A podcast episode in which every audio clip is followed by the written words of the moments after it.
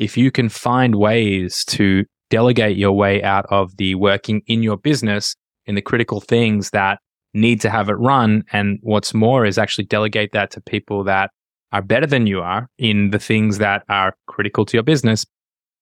Hey folks, this is Michael at Amazing F B A Towers with the ten K Collective podcast for six and seven figure Amazon sellers looking to grow their businesses from six to seven and potentially exit, or if not exit, have a wonderful business that anyone would want to own, including potentially you if you don't sell it. Now, today we are talking with Yoni Kuzminski. This is sort of part two about growing a sellable business. And just to be super clear, I, I don't know how many times I've said this in the podcast, but quite a lot, but I think it's worth saying again. Don't get distracted by this. If you never sell your business in your life and you have no interest in doing that, I don't think this makes any difference to the discipline of creating a sellable business. You don't have to sell, but it's another word for sellable is ownable by somebody else, something somebody would desire and actually take.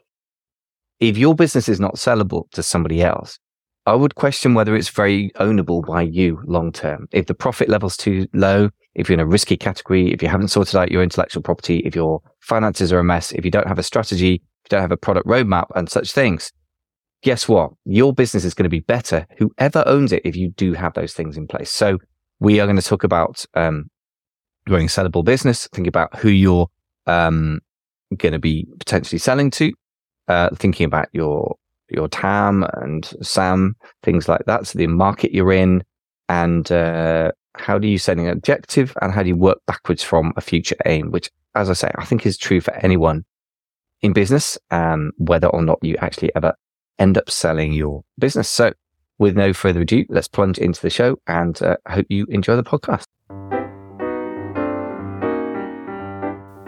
Welcome to the ten K Collective podcast for six, seven and eight figure Amazon and e-commerce sellers, part of the Amazing F B A podcast family.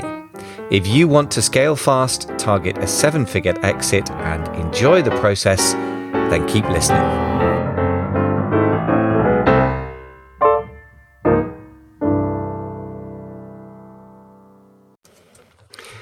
If you would like resources and links and other help to do with today's episode, just go to amazingfba.com forward slash. A lot of the stuff I feel like comes back to this old saying that bad habits breed in good times. And I guess that the opposite is true as well. In other words, if you build a business with a clear plan and you work backwards from where you want it to be and you put all the right things in place, I P, clean accounting, good business processes, the stuff that you guys excel at at Scala, the, the consultancy side, then you built a business that's more sellable anyway. And I guess that you're not relying on the external weather to make your business valuable. You're creating something that has internal processes that build value, right? That's what strikes me. Whereas, of course, you know, if you're selling into a, the sort of drunken frenzy that was acquisitions for e-commerce until six months or eight months ago, whatever it is, a year, I guess now, then you can, as long as you had a pulse in a business, and, and it, that's not quite true. But, you know, it was kind of crazy. I, I remember looking on and keeping asking the same question of all the aggregators, kind of maybe a bit rudely. I mean, this looks like a bubble. Bubble. Is this a bubble? I'm like, this really feels like a bubble. And then this has got to end, right? So uh, anyway, so I guess that's all, which is to say you're, it comes down to good business practice in the end, doesn't it? By the sound of it.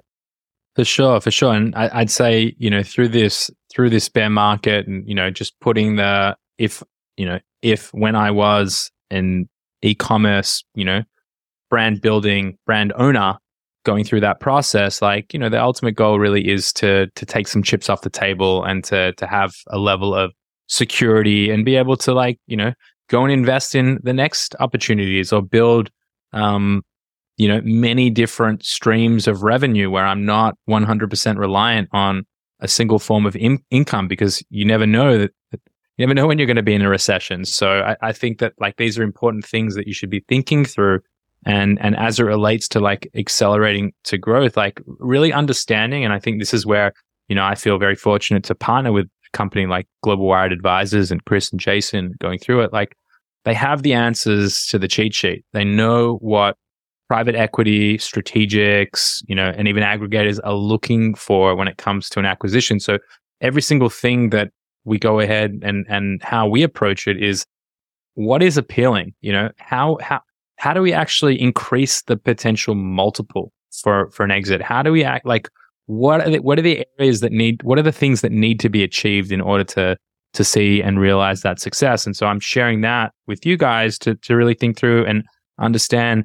You know, I went through an incredible course a couple of years ago called Exit D N A by a really switched on entrepreneur called Mac Lackey, who has had six exits, multi, eight, a couple of eight figure exits in that. And he has this course where he actually walks you through, like, you know, the roadmap of how you approach doing your own diligence and selling your own business and going through that entire process. And, you know, one of the things that just always resonated with me from then is like, understand years out who your ideal buyer is, you know, get on their radar, get clarity, have those conversations early and like build toward what that looks like. Don't wait, you know, until it comes to that time and you're trying to sort of like put things together, like accelerate your chances of actually achieving your outcome by by by dictating your fate as opposed to just waiting. And, you know, even I would say in this climate, like just emailing, you know, fifty aggregators and seeing which one bites.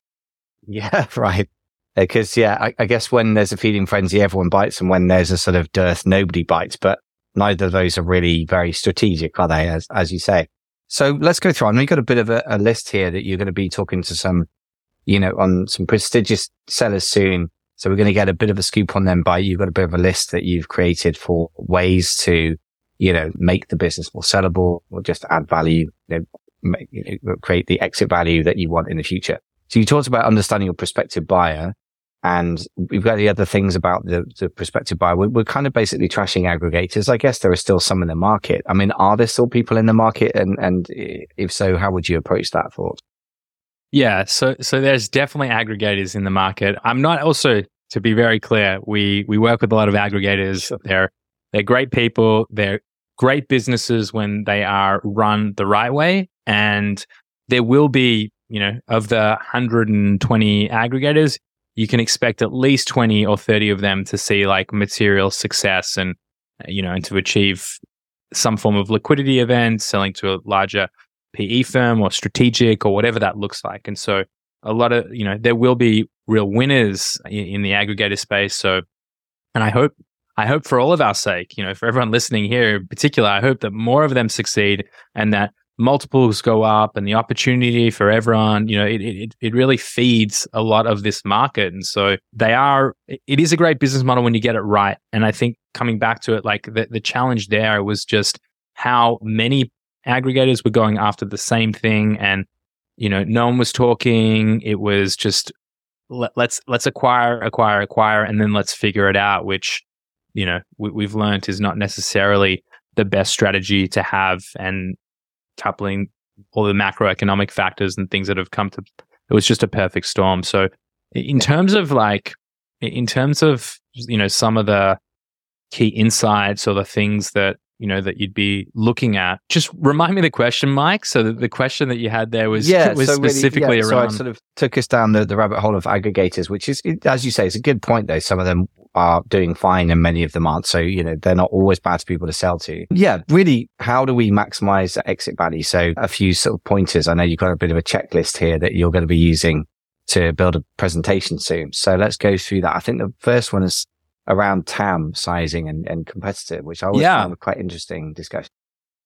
Yeah, yeah, for sure. So, I mean, you know, if you've started your business already, then you're in, you you, you can address the total addressable market that you already play in, right? But I'd say like putting on the acquirer's hat perspective or the investor's hat, you know, you're always going to look at a total addressable market, a T A M that has opportunity for growth or understanding, you know, what level of competition exists. Are there, you know, for example, like in children's building blocks, you know, I'll give you an example here of like great children's toys. Like everyone knows Lego, you know, or the Americans call it Lego, but, uh, you know, everyone's very familiar with that brand. It's the market leader. It absolutely crushes and it has for God knows how many years right now. It's, you know, it is an absolute legacy brand and they would have such a huge percentage of that total addressable market. And it's probably a very large market. You know, there's all of these, I mean, I've, I'm a father now, so starting to learn all about these STEM toys and things that are, you know, about learning and education. But,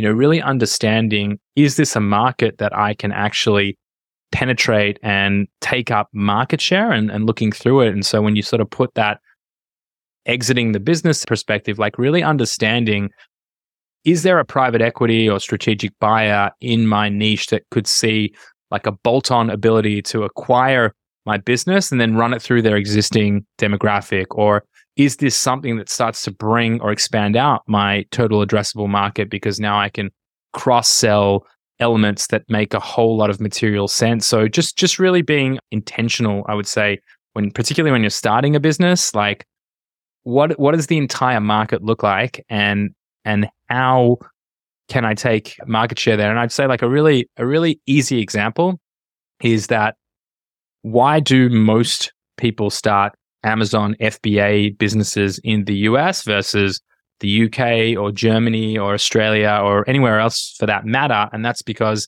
you literally have a buying power audience of three hundred fifty million people, where more than fifty percent of e-commerce transactions happen on the Amazon platform. It is the largest market. So I would much rather hold one percent of that total addressable market than I would even ten percent of the Australian market, because I'm having to fight for so many eyeballs, so much attention, so, such a high degree of investment to yield, you know, and service a much smaller environment. So anyway, that's just a really simple way of breaking it down and looking at why it makes more sense to sell in the U S versus Australia. That's very interesting. Well, obviously, anyone who's ever tried selling Amazon Australia after even the U K kind of has the the quick hits phenomenon quite often. Okay, I'm I'm ranked number one for some of the biggest keywords for this niche, and I'm getting, you know, two sales a day or whatever. It's phenomenal. But that's one extreme. But I would also be interested in your opinion on whether it's better to be a big fish in a small pond. In other words, have a bigger market share for a smaller, you know, a smaller market. Now, obviously, if you're trying to sell to somebody who's willing to splash millions and millions or even tens of millions, then I guess they're going to want to see huge potential. So that's not so good. But on the other hand, if it's more profitable, and a lot of people who sell in the U K go into the U S with similar products that I know and, and struggle, is there a good argument for going for the smaller business? How does that, is there, and I guess a further question to that is, is there a tension between how you operate the business now versus what makes it more sellable in the future? Yeah, yeah, these are all great. These are all great questions and really important things to be considering as you're building out. I think all of this really boils down to the objective at the end, when we talk about who am I selling this asset to, and just knowing the cash flow challenges that, you know, ninety percent, ninety-five percent of these e-commerce businesses will will have. And so understanding from the start, like if if I'm to go back into actually building a brand again inside of e-commerce, you know that I'm already looking at who are the strategics or P E firms, what are they interested in buying, and working backwards from day one to understand where I need to get and what that looks like. So I would say depends on the level of competition. So if you're going for these like sub niches and these things that, you know, maybe have a much smaller total addressable market, you know, can I control fifty percent stake or fi- command fifty percent of that market? Do I have a level of confidence that the level of competition there isn't great? What's more is, do I have something that is really defensible? Do I have a patent against it that means for the next fifteen years, you know, some sort of design patent that no one can actually come in and compete? And so, you know, I don't care if I'm going after only a million possible buyers, you know, my product's at five hundred dollars and no one can even compete. And I know that, you know, I can have fifty percent of that market share, you know, yeah. Sure, I'll, I'll take it. So, so, so you get what I'm saying, like catching it with, with, with a level, a degree of insight and understanding. Yeah, I'm seeing lots of nods here. Yeah, that makes sense. I, I think it's partly a mentality thing. I suppose I'm used to dealing with bootstraps entrepreneurs and, and, you know, you're one yourself, although, you know, possibly scaling faster than pretty much most people I know. But I suppose if you work backwards from the objective, who are you selling to? If it's some big acquirer and they're only interested in, if your target acquirer is only going to be interested in a market that has a potential to blow up into something huge, then you need to be in America, in which case you may need to borrow a lot of cash, right? And I suppose things like that come out as implications, don't they? And then you got, I guess you got to, got to dance between here's my objective and here's what I'm willing to do to achieve it, right? Because a lot of people I know are very rightly probably nervous of debt. Other people embrace it and use it well. Other people, you know, use it and crash and burn. So how does that dance work between setting an objective, or, or another question that really springs to mind is, how on earth do you even go about setting that kind of objective? For most of it, that's a very unfamiliar territory. How how do you set an objective of who you're going to sell to, and, and when, and for how much? Yeah, yeah, that's a great, that's a lot of great questions here, Mike. So again, it it always comes down to who you are and what your personal objective is. You know, someone, someone that lives in a remote, you know, a, a remote village in Wales, I'm sure probably doesn't have the lifestyle costs of someone like me that lives in the most expensive city in the world, right? So, you know, just just looking at what what is it actually, like, where are you trying to get to? You know, is this the is this the business that you're trying to build that will see you into retirement? And if so, like, you know, really simple math, just working back and understanding, like, what is my cost of living for the next, you know, depending on how old you are, you know, for me, probably the next fifty years realistically, and and and what does that look like, and what would I need to hit? And and also, like, I think one of the things that people go through too is, like, you know, I've spoken to a lot of people that have exited their business and it's gone, you know, an aggregator's snapped it up, and it's like, well, what do I do now? You know, I've got money, sure, but I've sort of lost my identity that was tied up in my business, and that's a whole other rabbit hole that we could dive into. But going back to answering your your questions, so you really have to be clear on, like, what your personal vision looks like in one, three, five years. I think it always comes down to what is important to you, and, and what does that look like, you know? On the back of that, starting to understand and find out, you know, all of the players that exist in your space. Personally speaking, you know, even though I'm going through this process, we're investing in businesses, I have an extensive network and have gone through, you know, courses, learned, gone through this whole M and A experience, I still would never sell my business without using an investment banker or a broker. And and I say that from the lens that, you know, I wouldn't put my house for sale on the market by myself. I'd go to an agent. They've got all the contacts. They've got the way to market it to, you know, and also just the degree of stress that you go in and you go into, like, I would I would look to leverage a professional. You know, if this is like the biggest decision that I'm likely making in, in my life at that point in time, you know, I don't want to be going it alone, and I don't want to be going it.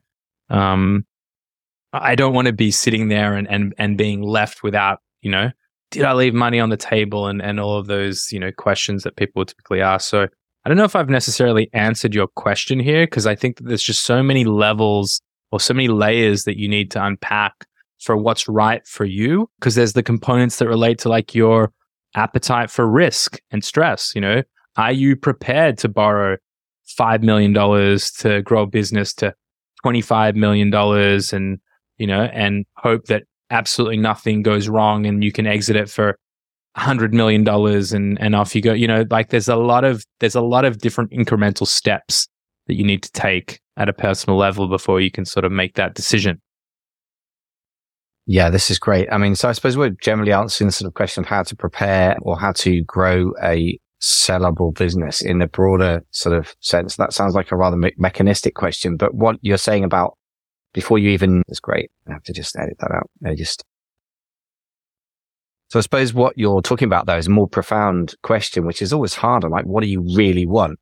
Always harder than it sounds. It sounds obvious. If anyone says, oh, I can actually do what I want, oh, it turns out super hard. So setting an objective of what are you actually wanting to achieve, I think you've laid out very clearly. So just to recap, financial number, what number do you need if you're going to retire on, right? Where you live, the lifestyle you want, future lifestyle, and, like, what are you going to actually do? It's such a critical question. People exit businesses, and like you say, they're kind of lost puppies. I mean, I know a few people like that. It, it, you really got to think that through. I think that's actually really profound. I think, like, retiring for an entrepreneur is a terrible idea for most people. I think yeah. And people fantasize about it. Finding the right players, and then assessing your own, and again, God, this is so important, your, your own character. I know some people who thrive on stress, who should never sell their businesses if they don't have to, because it's who they are. And it would be like a, a pianist stopping playing the piano, or, you know, a golfer stopping playing golf. People who retire from professional sports often seem to go on to do it at senior level, where they're never going to achieve the same things they did, or they go on and become celebrities or business people, but they always seem to go on to something. Well, not always, often seem to go on something really stressful and high profile. And that's because it's who they are, right? I, I think that's, I'm glad you brought that up. So that's quite profound stuff. I mean, I guess having an objective we've already sort of done to death in a sense, but it's really important. What other things should we think about what we, you know, when we've set some kind of objective? How do we begin to work backwards from an objective? Because that's another thing that's kind of obvious. And yet, like, how do you actually do that? That's super yeah. hard. If you would like resources and links and other help to do with today's episode, just go to amazingfba.com forward slash 429. Well, let me let me give you the example, like, you know, more of the tangible, less less visceral sort of like, you know, consideration of like, what does this look like? I would say, in the experiences that I've had now working through this process with South Coal, you know, where we're looking to understand, and rather than understand, more so create an environment for that e-commerce business owner that enables them to maximize their multiple and get control of their S D E and and, and really build the business that has the appeal for that and buyer. And so, you know, a lot of the things, a lot of the steps that we take is, like I said at the very start, like operationally, we're looking to remove the founder from any of the things that aren't actually going to move the needle from a multiple perspective.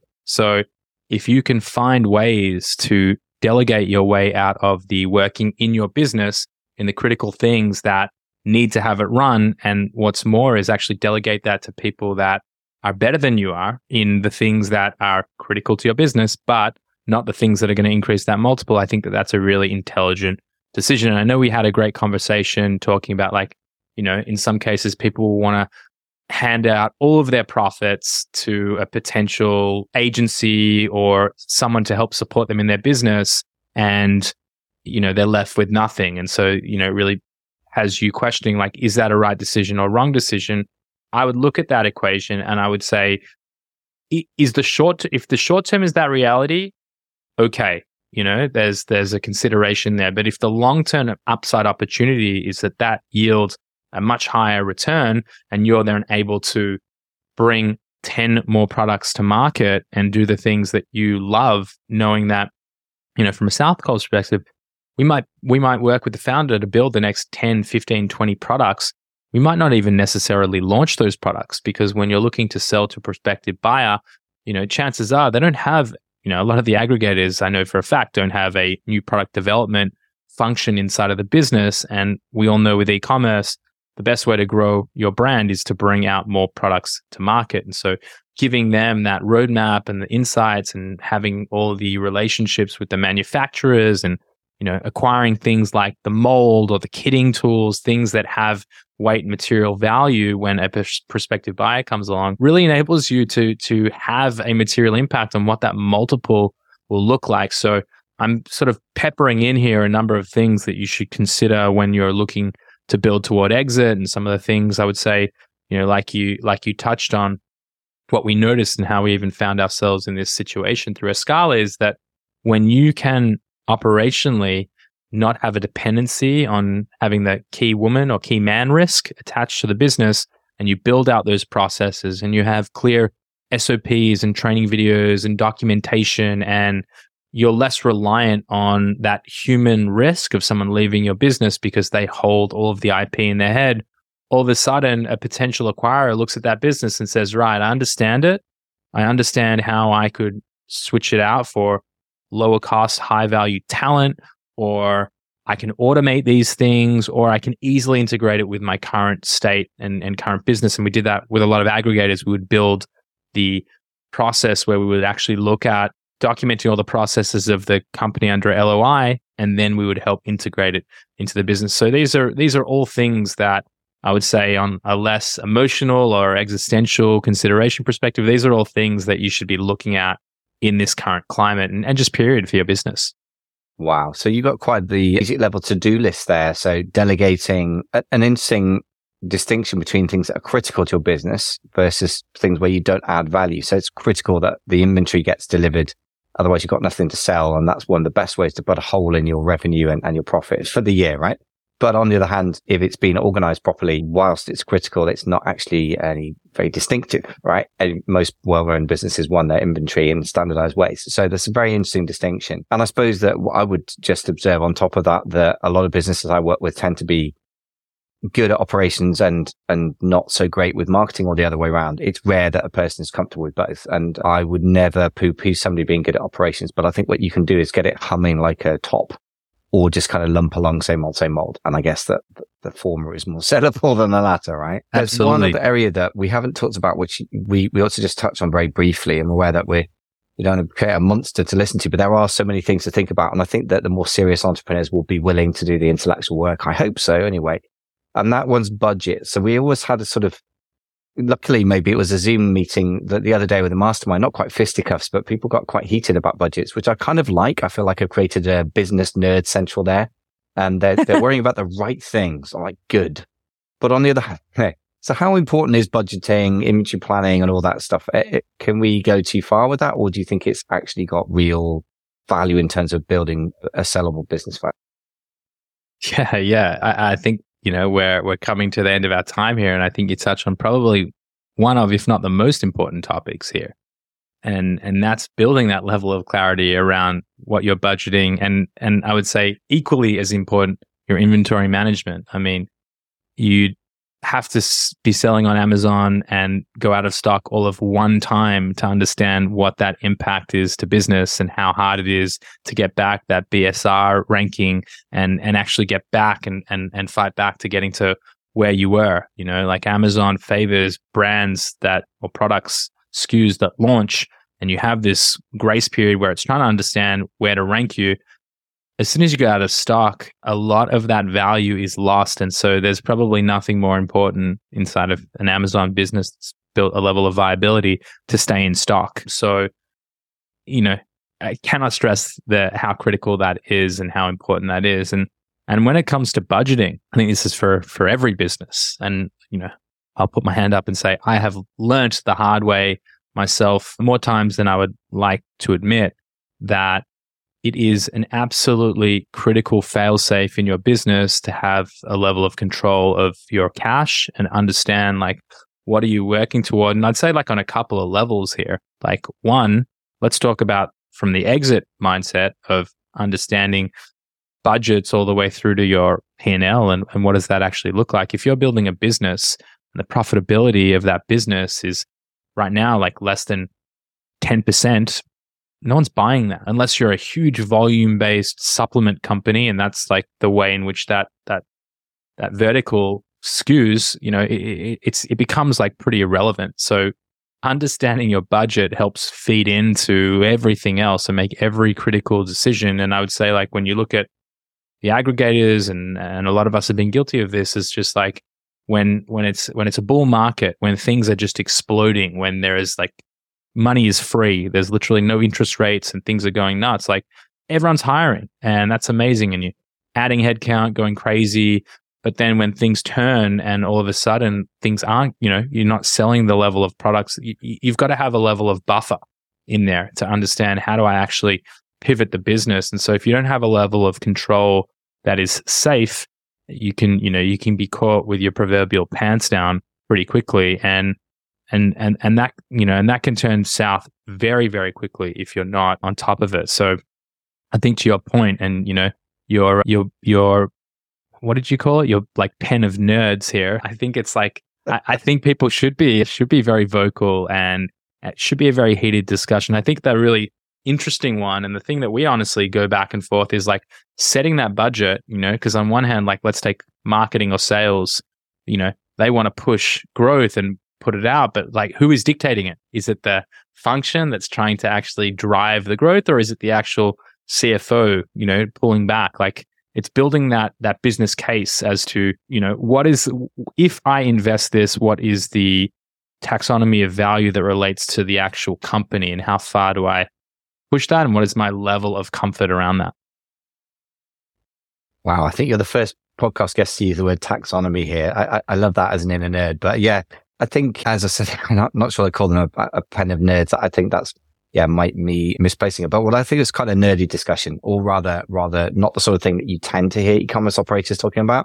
But I was really pleased that we're arguing about the right things. Because as you say, in the profitability, right, is critical. Like, who the heck's going to buy a low profit business? And, and it's incredibly easy because of all the characteristics of e-commerce that we've discussed. And you're tying so much money up in products. You can have a low profit and low cash flow business. And like, that's super unattractive, isn't it? I would say. And the other thing is safety. I mean, even as an operator.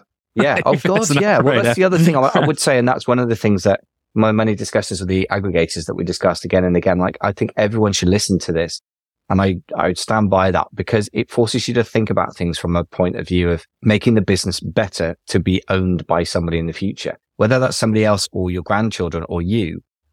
You know, surely, even if you never plan to sell the thing, if it's just not sellable because of it being low profit and, and badly organized, why would you do that to your future self? Is the other question. So look, we've, we've talked about a lot of things in detail, and really, obviously, you've got a, a very meticulous and, and mature business brain, which is always very reassuring. Tell us a little bit about South Coal, who it's for, who it's not for, and, and how you work with people.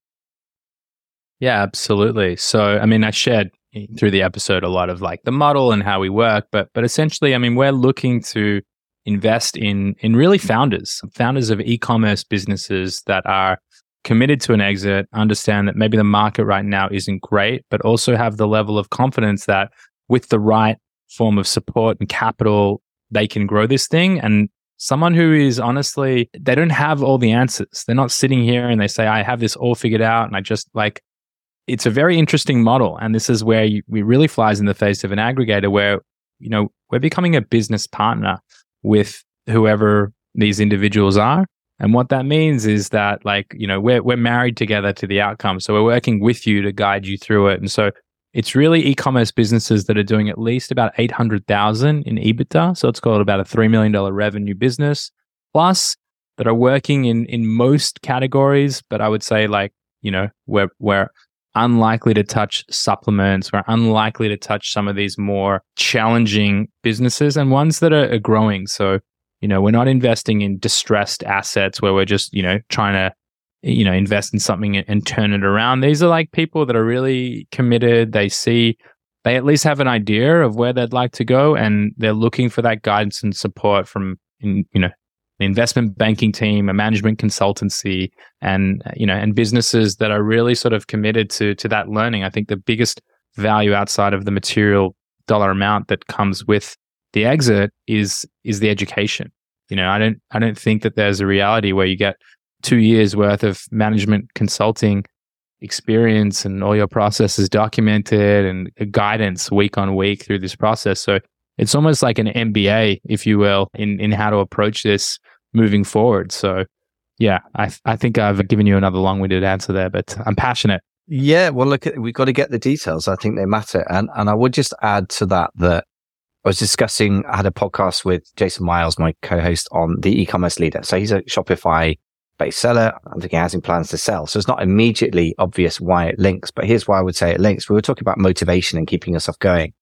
If you don't have, if you have purely a coaching type relationship with somebody, that's great and valuable. And I, I like to think it is, because I offer that and, and you do that in the consultancy. But if somebody has skin in the game of their own and they're consulting with you, then you kind of have a boss. And whilst everyone, the, the pitch for newbies and, and naive people is, and I was that person and still kind of am to some degree, is to not have a boss sounds like a great fantasy. But actually, if you want to move the needle on your business, it helps to have somebody holding you accountable. And if they got your, if they put their money in, they're actually seriously motivated. But on the other hand, if you got the V C, you know, extreme is that the venture capitalist is like going, well, you got to ten X the business in the next three years, which is kind of dangerous and likely to blow up. Or they'll just fire you because you don't seem to be able to pull a rabbit out of the hat, right? So this feels to me like a nice middle ground where you've got some pressure, but it's aligned with who you are and where you're going. So that that seems like, a, again, just to draw the more general lessons from this, a good situation to engineer. So if you can work with somebody like South Coal, that feels like it ticks a lot of boxes in one one one go, really. So a couple of final things. The you've got a, a P D F one-pager on some of the the... you know, what's the word, problems and solutions around this area. So tell us a tiny bit about that, and we'll, we'll talk about how to get. Yeah, yeah. So we literally just laid out like the three fundamental problems that most e-commerce sellers are going to face, and, and how South Coal looks to address them. And it's just really to give people a little bit more insight. And I would say, if nothing else, it'll help help you think a little bit more as to how does this How should I be thinking about the equation and, and building my business? So yeah, I mean, obviously happy happy to share that with the audience. Right. Well, let's just put amazingfba.com forward slash South Coal. So South C O L, if anyone wants to get hold of that. And then obviously there may be people out there who feel that you could be the right people to explore working with. So how would people get hold of? Yeah, the, the best way to get hold of us, I mean, you're welcome to email me, Yoni at southcoal dot co, C O L, South Coal. But really the best way would be to go through our form. So there's a form on our website, and we'll actually, depending on when this airs, we'll actually even have a valuation tool live on our site in the not too distant future that, again, we'll also take you through that process. But if you're already, if you understand that you want to sell in two years or in the next two years, if you understand that you fit these baseline criteria, the fastest way would just to be put in that that submission form. And, you know, one of us in the team will will reach out and talk you through what it what it might look like. Great. So that's southcoal dot co. That's S O U T H C O L dot C O. Scaling the summit of the e-commerce peak. I like it. So listen, I've taken a lot of your time up as a management consultant here, and I think there's some fascinating insights from today. Any final questions that I should have asked? Geez, putting me in the hot seat at the end of this here. No, I think, listen, I think you're one of the better hosts that I can remember ever being on their podcast. And, you know, just the level of how meticulous you are, I would argue puts puts me to shame in many ways. So no no questions, mate. You've you've really hit the nail on the head here. That's very kind. Yeah, I guess I'm I'm a massive nerd, as my wife would be the first to tell you. She's got to put up with me, you know, most days. But I think the details do matter sometimes, and the hard questions are the ones you've got to keep asking. And yeah, you posed as many questions as you've answered today, but I think that's healthy because we're thinking about the right things instead of like, how can I hack my way around Facebook's latest algorithm or Amazon or whatever it may be? I just find those depressing conversations because you're going to build a skill that's going to be out of date in three months. And you should be hiring somebody to do that who's going to be willing to spend that time and energy wasted learning a skill that's out of date. What I love about the skills we've been discussing today are they, they could go back three hundred years and a lot of them would apply. How are you building business value? Who is going to buy your business? What are the risk factors? Th- those are always evergreen questions. And I, I love that. So Yoni, thank you so much for coming on the show. I really enjoyed the conversation. It's been great. Thanks so much for having me.